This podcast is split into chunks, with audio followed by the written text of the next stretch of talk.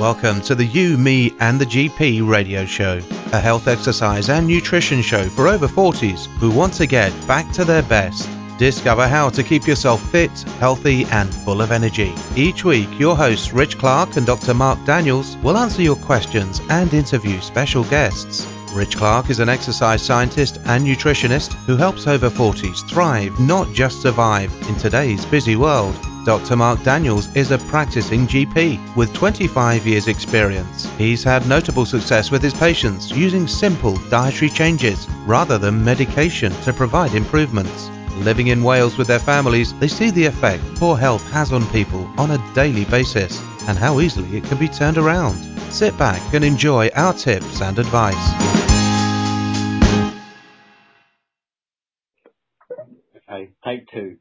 Hey, to me being paranoid, it was um, all uh, recording there, but just I didn't want to waste everybody's time or whatever.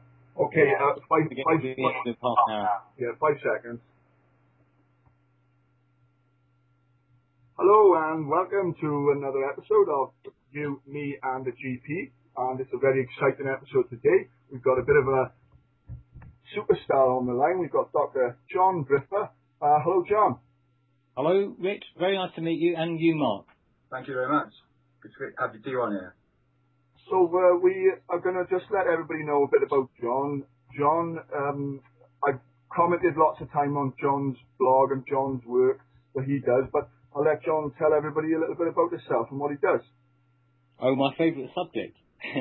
uh, so, so uh, basically, uh, like Mark, I'm a, a, a, practicing doctor. I qualified um, quite some time ago in 1990 here in, in London.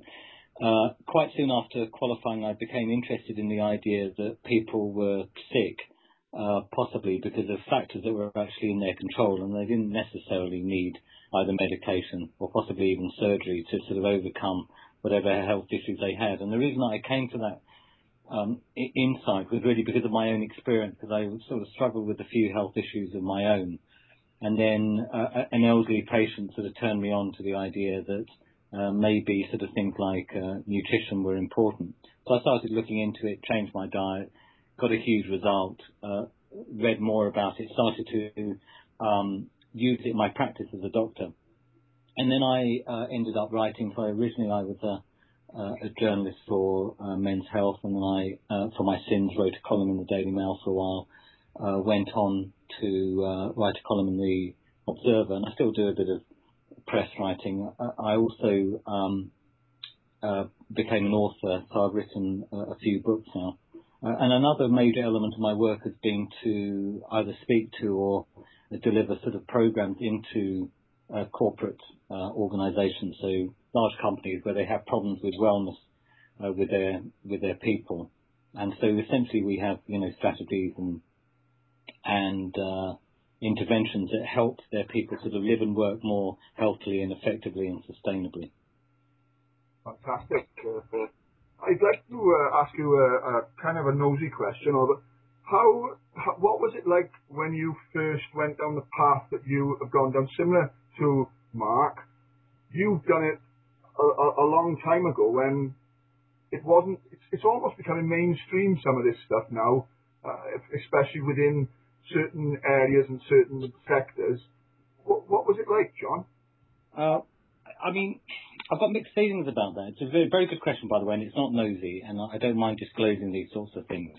I mean, on on the one hand, it was a bit tough, um, you know, partly because, first of all, I was, you know, trying to uh, Uh, if you like, forge a career in in an area that I didn't know much about, and, I, and I did, there was no career path. There is really no career path for doctors interested in that area, so that was a bit scary. Plus, there was a lot of cynicism. I mean, I suppose quite naturally. I mean, you know, back then, this is more than 20 years ago, really. I think there just wasn't really the acceptance or the the understanding that some of the factors that we now take as I, I think I think we take for granted in terms of their impact on health. We're just not really out there then, and so there was some cynicism. The, the thing that drove me on really is that sort of in my heart, I had a kind of belief that this is important. I've seen the impact of making some very simple changes in my own life in terms of my my well-being and even my weight, and I just had this um, sort of unflagging belief that this was important. So in a way, that's what sort of kept guiding me on. I'm a great believer in you know going with your gut a bit. If you feel something is right, you, I do generally encourage people to sort of follow that. And while it was difficult at times, and um, you know, swapping careers and switching careers and that sort of thing, you know, you know, has its pitfalls. The overriding drive, if you like, was this fundamental belief that this is important, this works, and more people should know about it. Did you have to go outside of the NHS to do all this, or, or did you manage to do it inside the NHS initially? Uh, no, I, I, I, none of this was done within the NHS. I mean, uh, you know, I think it'd be difficult enough to do it now, but back then, yeah, exactly. there, there really were no possibilities. I didn't actually have a massive desire uh, to work as a sort of private practicing doctor, which is one element of my work now. Um, but I, I did, and I still do, and you know, it, it, it is part of my work. You know, on the one hand, um, I didn't want to do it. On the other hand, I, I felt I needed uh, to have the freedom to be able to do that and to basically advise and treat patients in the way that I saw most appropriate. And you know, do you work as a GP, Mark? Yeah, I'm, I've been GP for 24 years, and it's it's actually very difficult even now to work outside of the conventional wisdom. That's why I was interested, interested in what you were saying about being private because I feel I find it quite difficult and I find it sort of grates on me when I have to sort of stick a prescription for a simvastatin or something. It, it, it literally dies every time I do it, and it, you have to do it. It's very difficult to work as I want to in the NHS.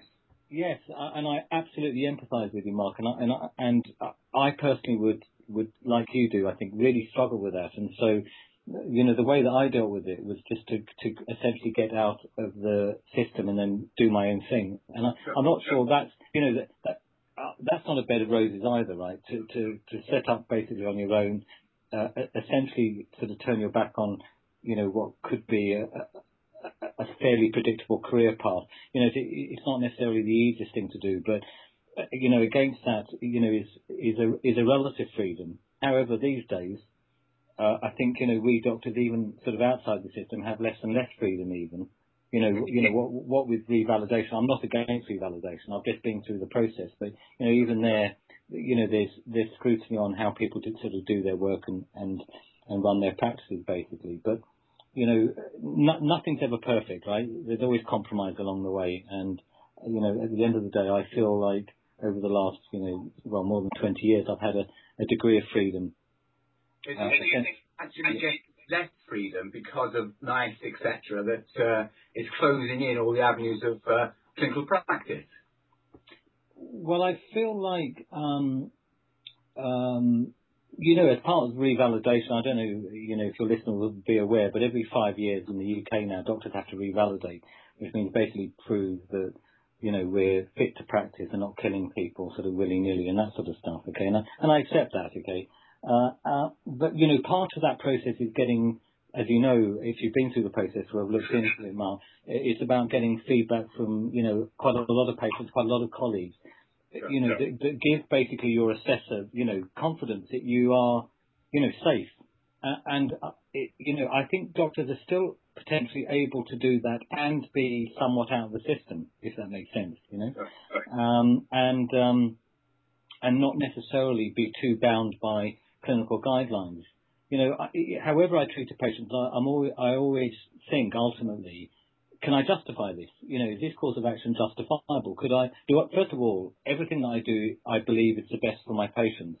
Uh, you know, you'll just have to take my word for that, but I do. Uh, and then after that, I'm thinking, is this justifiable? Could you make a case for this? You know, if another doctor said, why are you doing this? If you could, you know, could you give a rational, reasonable argument for why you're doing it? And and and and then also practicing within the guidelines that we're given by the General Medical Council, I think, is important. So I know what the guidelines are, uh, and I believe that I practice within them. Um, uh, I've never prescribed a statin. Uh, that's not because um, I, I, wouldn't necessarily prescribe one. It's because people that come to me don't are already on potentially statins and are, and are perhaps asking, is, do you think the, the benefits of this are likely to outweigh the risk? You know, I'm looking for a second opinion. Do you see? So you know. I'm generally in a position where I'm not having to dish out antibiotics for chest infections or or simvastatin or any other statin for you know uh, cardiovascular disease prevention or whatever. You know, so I'm in a relatively rarefied area where essentially the people that come to me as patients are coming because they have um, questions, queries, need a second opinion, or they feel they do, have mystery illness, have been chronically unwell, no one seems to know why, or they're just looking for something more effective or safer than what they're currently doing, basically. Yes, it's like to my practice where they come in, vomit their problem on the table and want a pill for it, which is what happens in the South Wales mining valley. Yeah, uh, that's funny. I mean, I've got a, a couple of very good friends, a couple of old uh, college friends of mine who, well, one of whom is a GP, and, and, and that very thing he laments, uh, you know, practically every time I speak to him, this idea that he's, he sat there and someone comes in and says, here's my problem and I've come in for some antibiotics or something like that. Uh, and I don't have that sort of tension with my patients. You know, they they come in, um, you know, they're, they're they're generally very open. They're they're sort of open to it. That's why they're there. They're there because they're sort of inquiring. They're looking beyond the norm, uh, and therefore, um, you know, I, I generally don't have conflict with my patients. Certainly not that sort of conflict. Yeah, I, I always wish I could have on my door. Don't enter here unless you wish to change but it, uh, they just come in and expect to have a, a pill prescribed. But I think we better get onto your book because that's why that's why we're, we're here to talk to you about. Yeah. So tell us about the Escape to the Diet Trap. Escape the Diet Trap. Okay, uh, is that the book we're talking about? yeah, it's the latest one. So I think we've no, got... no, no, no, it's not my latest book. No, no, sorry, Mark. Uh, yeah, um, I read the wrong book. yeah, well, this is fantastic. What a bit of entertainment. Okay, so the the book is a great day at the office which obviously didn't uh, realise much. Mark, Mark, so you can feel better about yourself. It only came out a week ago, so yeah. don't feel too bad. okay, I'm all right now. I, I, I, when we get off it, I will kill Richard. But never mind. Let's talk uh, about. I, I'm all in, by the way. Just didn't mention the title of the book. We just said, oh, the book, book, book. Anyway, John just happens to have written nine books. John, is it nine? It is nine, yeah. So John's written nine books, so they're easy to make a balls up, mate, but I'll take the responsibility. there we go, fantastic. So, right, yeah. the, the why, t- same question that Mark asked really, about the different books. Why did, why did you, were you inspired, John, to, to, to put pen to paper, pop?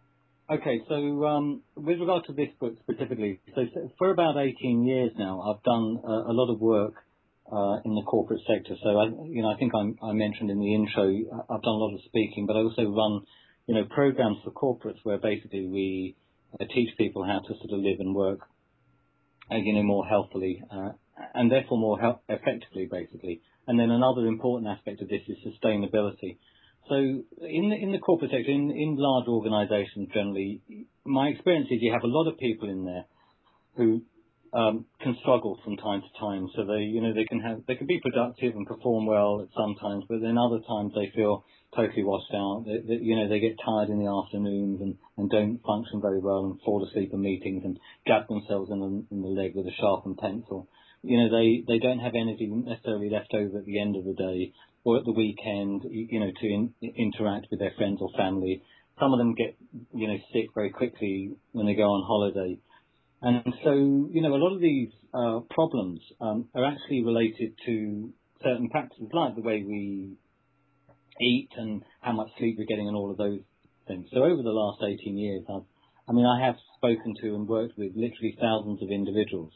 And through a combination of, you know, looking at the scientific literature and, and trying to understand what it's actually showing us and trial and error, and so clinical experience basically with these individuals, Uh, I've, I've come to realize that there's, there's many very simple strategies that people can use to, to reinvigorate themselves, okay, so sort of recharge their battery and enable them to perform at high level very consistently and very sustainably.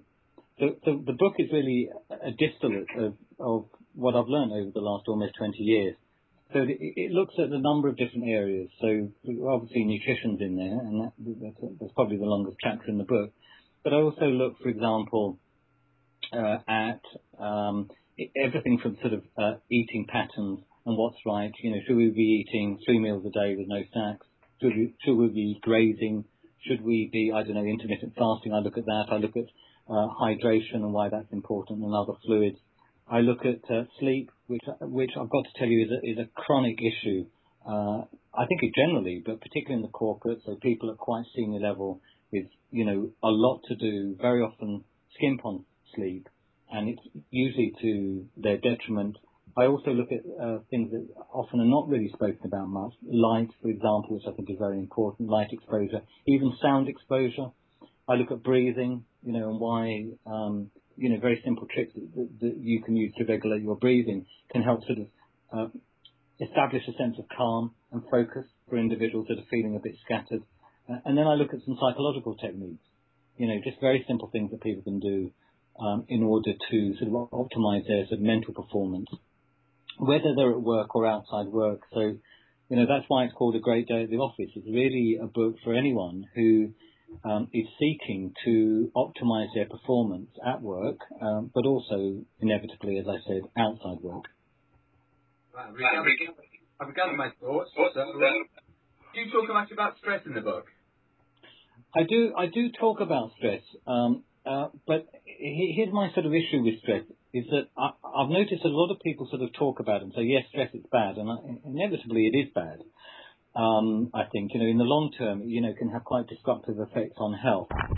But then I find that the potential solutions that people offer to it are, to be honest, uh, quite a lot of the time not very effective. And I prefer to, prefer to come at stress in a, in a slightly different way, which is this. Stress comes, as, as, you know, I think most people know, when essentially you're feeling you're not coping with whatever it is that you think you have to do. You know, that, that can be in your personal life, it could be professionally, it could be a bit of both or whatever, okay? So you're feeling somewhat overwhelmed. Now, um, the, the, what I've experienced over the last 20 years is this, is that one of the reasons that people o- feel overwhelmed is because, for example, they feel mentally tired and they don't feel they're keeping pace, or they're physically tired, or they feel washed out, or they have a, piece of work to do and they get to 3.30, 4 o'clock in the afternoon and they go into a sort of semi-coma of fatigue, usually because of what they've eaten at lunch. Now, if you remove all of those factors and correct them, and they can be, that can be done generally very easily for individuals. I've seen it work literally thousands of times. Then individuals generally have abundant energy. They have their smarts, so mentally uh, they feel sharp, uh, they feel inspired, creative, or whatever. So if you have that and physical energy, most individuals then feel they can take on more or less anything and are now instantly de-stressed, if that makes sense. They don't feel stressed because they feel that they can rise to the challenge. Yeah, the problem is when people feel that. Sorry? Stress is an all-encompassing term, whereas there's obviously, obviously a, a, root cause almost always of why they are stressed. And as you say, it could be sleep, it could be their family life, it could be anything, couldn't it? So you need to get rid of that. Because people will say, I'm stressed, but they don't really know why they're stressed quite often. That, that's it. That's it. And so when people say stress, and I under, you know, I understand that that that uh, you know that's a term that can mean a lot of different things to different people and ultimately it's it's you know it's a state of feeling uncomfortable, like you know. And you're quite right. The, trick is, as with anything, any aspect of health or wellness, you know, find out what's causing the problem and deal with it at that level. And so, for example, you know, it is entirely possible for someone to eat a standard, supposedly healthy diet, okay, be utterly depleted. And then, and I, I saw someone on the program last week, by the way, and uh, he's uh, so he's quite senior in a in a professional services firm, and totally uh, essentially lacking in energy. But if you looked at his diet, for example, um, there's many different reasons why his diet might be leading him to be totally lacking in energy, because he was doing something that was akin to putting sort of petrol into a diesel engine, basically. That he, this is utterly the wrong fuel is going in. I have I have very little doubt if he if he responds like many individuals I've seen over the years that when he adjusts his diet in the way that we discussed, he will feel totally invigorated by doing that, and within two or three days, very likely, possibly even quicker than that. Now, when that happens, he will be instantly in a much better state, much less stressed, and his condition will be fundamentally changed. Okay? Did we discuss the stresses and strains of the job? No, we didn't discuss that at all. Why is that? Because they're not going away. The stresses and strains are unlikely to be um, uh, manipulated a huge amount. He, you know, he serves clients and he does it at a very high level. Okay, what is uh, very malleable and very changeable is how he feels and how well he deals with whatever challenges he faces. And my work is really dedicated to that, that latter thing, not the former thing, not the stress, how people basically respond to it and how easily they find it to meet the demands of their working lives and personal life. Everyone listening to the podcast, how did he, well, what did he tell him to, to do? Well, I'll tell you what, okay, I'll tell you what I think was wrong with this uh, particular guy in terms of his diet. So first of all, in my view, his diet was shocking. So it's uh, cereal in the morning, possibly with some toast, uh, sandwiches at lunch, usually a foot long baguette if I remember rightly, and then he comes home and then if he eats anything at all, and it's not necessarily bad to skip a meal, but if he eats anything at all, it's often something quick and easy, so pasta featured a lot. Now there's a couple of things here. First of all, these foods are not even very nutritious. Secondly, as you probably both know, both of them are really quite disruptive for blood sugar. Okay, so, you know, you can have highs of blood sugar, not brilliant, but then you get lows potentially later on, late morning, but particularly late afternoon, which generally totally uh, corrodes people's energy and their vitality. Okay, and then on top of that, I had a slight suspicion he might be a bit wheat sensitive. You know, now I know that's very trendy, and everyone says, "Oh no, it doesn't really." Well, look, it exists. Trust me, I've seen enough patients to know. Now, if he's got that as well, and a bit of blood sugar dysregulation, and he's basically putting fodder in his body rather than food, okay, then all of that basically has to go. Not every morsel of it, but basically that has to go. And he needs to return his diet to something that is going to be more stabilizing, more sustaining, and more nutritious.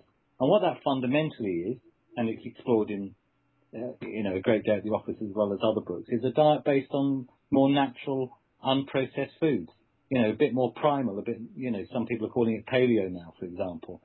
If he does that, there is a very, very good chance that already by now, because this uh, program that I ran, I think, was it Thursday? Okay, so we're not, we're not even a week away from that. Uh, already now, he's probably completely changed. His, his whole perspective on life has probably changed as well. Because right now, he's probably thinking, do you know what, I can hack this. And I tell you what, a week ago, he wasn't thinking that, I don't think. Yeah, I mean, we, I mean, we're, we're both Richie and I well into the, the, the sleep sensitivity. I mean, I, we have, I have many patients that I've uh, who've got especially irritable bowel and things, and things of that sort of nature, you just say to them, you know, stay off the wheat completely, and they come back two years later and thank me. I think, what the hell are you thanking me for? And they say, well, remember you said to me, you know, don't take wheat. I said, oh yeah, yeah, yeah. So yeah, I mean, we, we're fully into of things like wheat and even even lactose, uh, you know, lactase problems. I mean, we there, there are many many uh, issues with people's food that I mean, it's the biggest drug we put into our body. I mean, people don't seem to realise that. Yes, and and it is very powerful, and, and, and it can cause enormous problems, and it can be enormously healing. And getting it right is just one of those fundamentals. It's not the only important thing, you know, but it is basically a fundamentally very important thing. You know, it, it's essentially um, is it's our basic fuel, right? Sure, and. If we don't have the right fuel for the system, we can only expect sort of spluttering performance at the best um, get the fuel right, and it can totally transform people. I mean, it did it to me.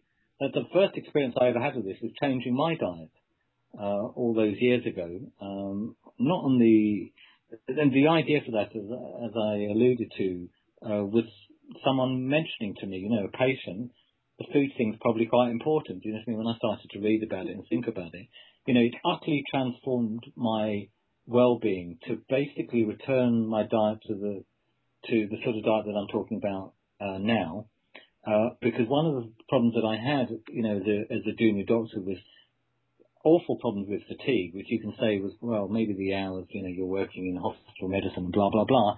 Yes, that was some of it. But even when I sort of um, slept properly and did all those, you know, right things and had a rest, I still felt dreadful. And my fundamental problem, I think, you know, if I look back and I really think about it, I think I know for a fact that I'm wheat sensitive, but I think that was a fundamental issue. I took that break off, and suddenly uh, I felt like there was no stopping me, and I think I had more energy than I've ever had in my adult life. And I I see this very very commonly on on the right sort of dietary changes. You know, it's different for different people, of course. Uh, Rich, Mark, both of you, I'm sure, will understand this it's not necessarily the, you know, the optimal diet is not necessarily the same from person to person. But broadly speaking, returning the diet to something a bit more primal um, has, in my view, utterly um, cure, well, um, yes, well, possibly curative properties. I mean, if your irritable bowel is caused by wheat, which it quite often is, as you've uh, as you've mentioned, if you take that out, you've essentially cured the issue, right? It's not always that, but it's very commonly that. And I, I think, Mark, you're quite right as a doctor. When individuals say, "Oh, I've got this irritable bowel," just say, "Look, just take wheat out, see how you go. All right, just do it for two weeks. Of course, within a week or so, they're already better." And for individuals that recognise that, there's generally no going back. They don't want to go back there because they don't want to be unwell. I mean, I, I see a lot. I mean, I know we're going to point here, but uh, just interested to speak to a like-minded person. One of the biggest problems I have, when I started uh, in the practice, there were 2% of patients were diabetic. It's now 8%. And uh, I mean, I, I, my feeling is that um, nutrition is the answer for diabetes, not uh, the latest gliptin or whatever drug is out there now. And it's very hard to get other people on board with this. It's extremely difficult. It's extremely difficult to get diabetics themselves on board with it, but it's even more difficult to get health professionals on board with it. Yeah. What do you think about that? Uh, well, I think it's mad, madness. I, I, you know, the, the fundamental problem, you know, with diabetes is people are a bit, you could describe them as being a bit sort of carbohydrate intolerant. They don't handle sugar well. That's their fundamental problem. And sugar, of course, comes from sugar, but it's starchy sugar. It's just chains of glucose molecules, right? Um, now, the madness, I think, is this, is that uh, very often uh, diabetics uh, are advised to eat a low-fat diet. And eating a low-fat diet, for most people, means eating a relatively carbohydrate-rich diet, which is what many diabetics eat and think that they should eat, these supposedly slow-releasing carbohydrates.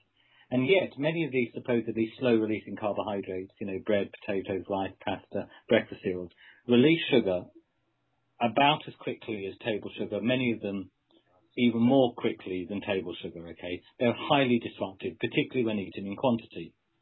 So why would we tell, why would we tell people who have problems handling essentially carbohydrates in the diet to base their diet on these very disruptive foods. To me, that's utterly mad. Now, my experience has been when you sit down with a diabetic and you explain this, they get it in an instant, and that doesn't make any difference, basically, whether it's they're 60 years old or 6 years old, they get it.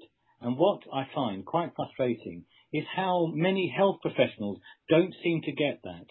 And you may know this if you manage diabetics. If you take diabetics and you basically put them on a much lower carbohydrate diet. It doesn't have to be stripped back to nothing, but essentially a lot of these foods go. They have, and I'll just tell you what happens, and this is very consistent, much better blood sugar control, much less blood sugar variation, less tendency to hypoglycemic attacks. They need much less medication. Many of them come off their medication, so the type 2 diabetics very often are able to come off their oral um, hypoglycemic medication, okay? And that's all done very simply with a very logical and intuitive dietary change that for some reason we're generally told is the wrong way to eat, which is essentially um, a lower carbohydrate diet that is utterly appropriate for diabetics. I just don't get it. And, you know, it frustrates me it's probably, and a lot of it harks back to Atkins. They they all say, oh, it's Atkins, it's got to be bad, it's got to be bad. And I, I was looking at the expert plate. I don't know if you've seen it. There's a thing called the expert plate where diabetics are given this hand, handout from the NHS. And it's actually one third white food, in other words, bread, pasta, etc. One third vegetables, and then a very small amount of um, protein and fat. And it's utterly rubbish. Yeah. And it drives me completely bad. And unfortunately, we have to send people to dietitians who tell them this. And yeah. it's not the dietitian's fault, it's just the way they're taught. And it, it just seems the speed of the NHS to take on new things is so, so slow. Incredible. I think that's right. I recently had a, um, a bit of a, a dig on my blog about, you know, NHS Choices, the website.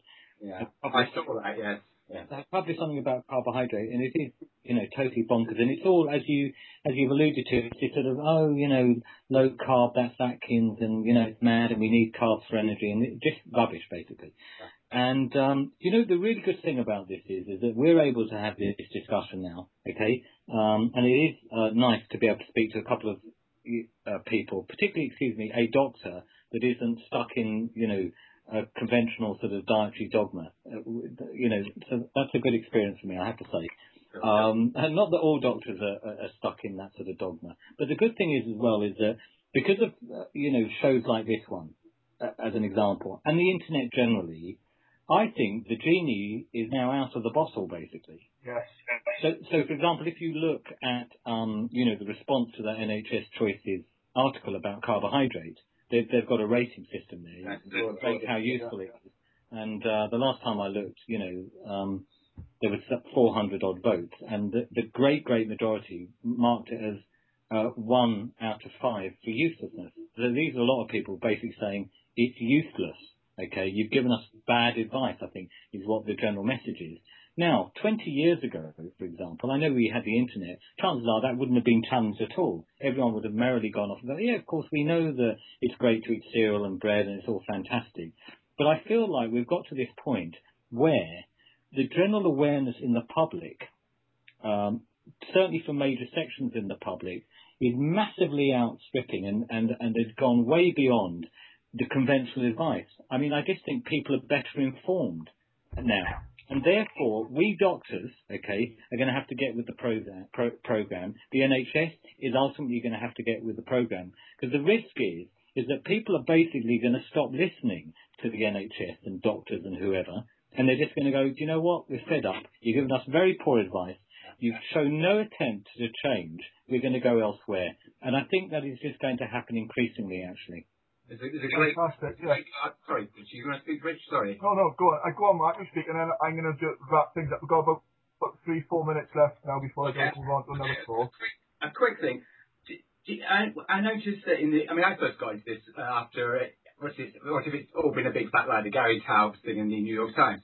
Yeah. He's had an enormous backlash. Do you, do you suffer from anything like that? When, when you put your stuff out there in the Guardian or whatever, do you get a backlash?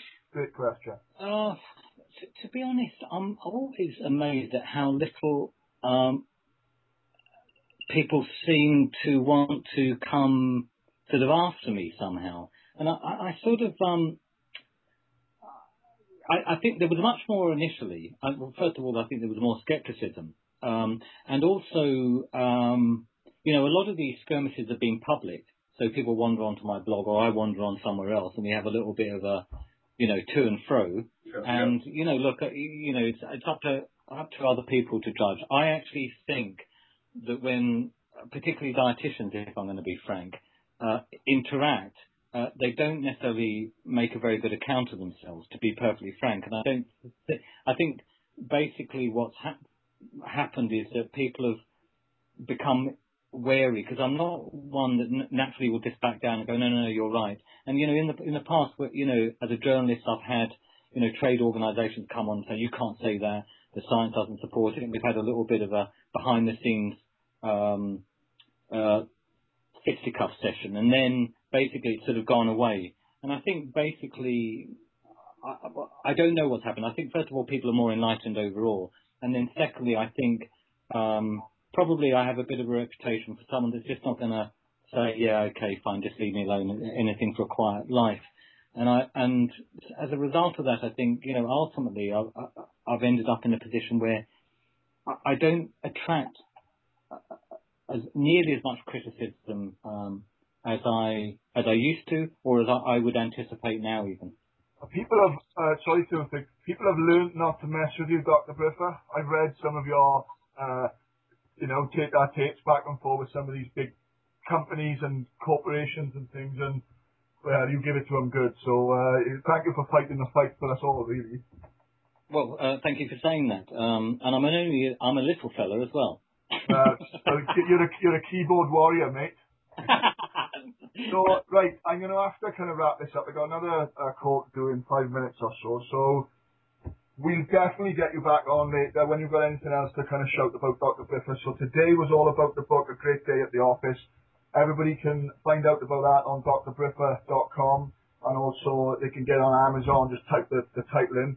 But lucky that you're listeners to this show, we've got 10 copies to give away and I thought just to kind of boost up the, the show a little bit more, we could, the next 10 people from today, the 21st of January 2014, the next 10 people to rate and leave a review on iTunes for us will uh, get a book sent out to them. So once you've left uh, your review, you can email me and uh, send me your address, and I'll send the book uh, straight out to you. So there's those for the uh, listeners.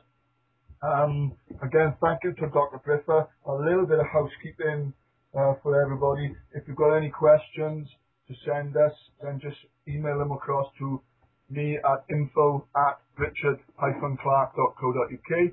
If you want to find out of anything we've spoken about during the show, you don't need to make notes. You can just go across to the blog and read all about uh, the show um, and uh, find out any links or anything like that we've spoken about. Uh, is there anything else you'd like to say, Dr. Briffa, before we kind of finish up? Yeah, there's two things. First of all, um, the last time I was in South Wales was the day that Wales played England at the Millennium Stadium at the end of the Six Nations last season. Hey. and let me tell you, as an Englishman, okay, it was it was very painful viewing. Okay, I could say, say that. But this has helped rehabilitate my attitude to Wales generally, so that's great. And thank you very much for having me on the show. I'm very flattered, and I've enjoyed speaking to you both enormously. We've enjoyed it. Thank you very much, everybody, for coming on the call. And uh, uh, bye from me, Richard. And bye from me, Mark. And bye from me. there we go, John. Thank you. Okay, take care, everybody. See you next time. Bye-bye. Bye.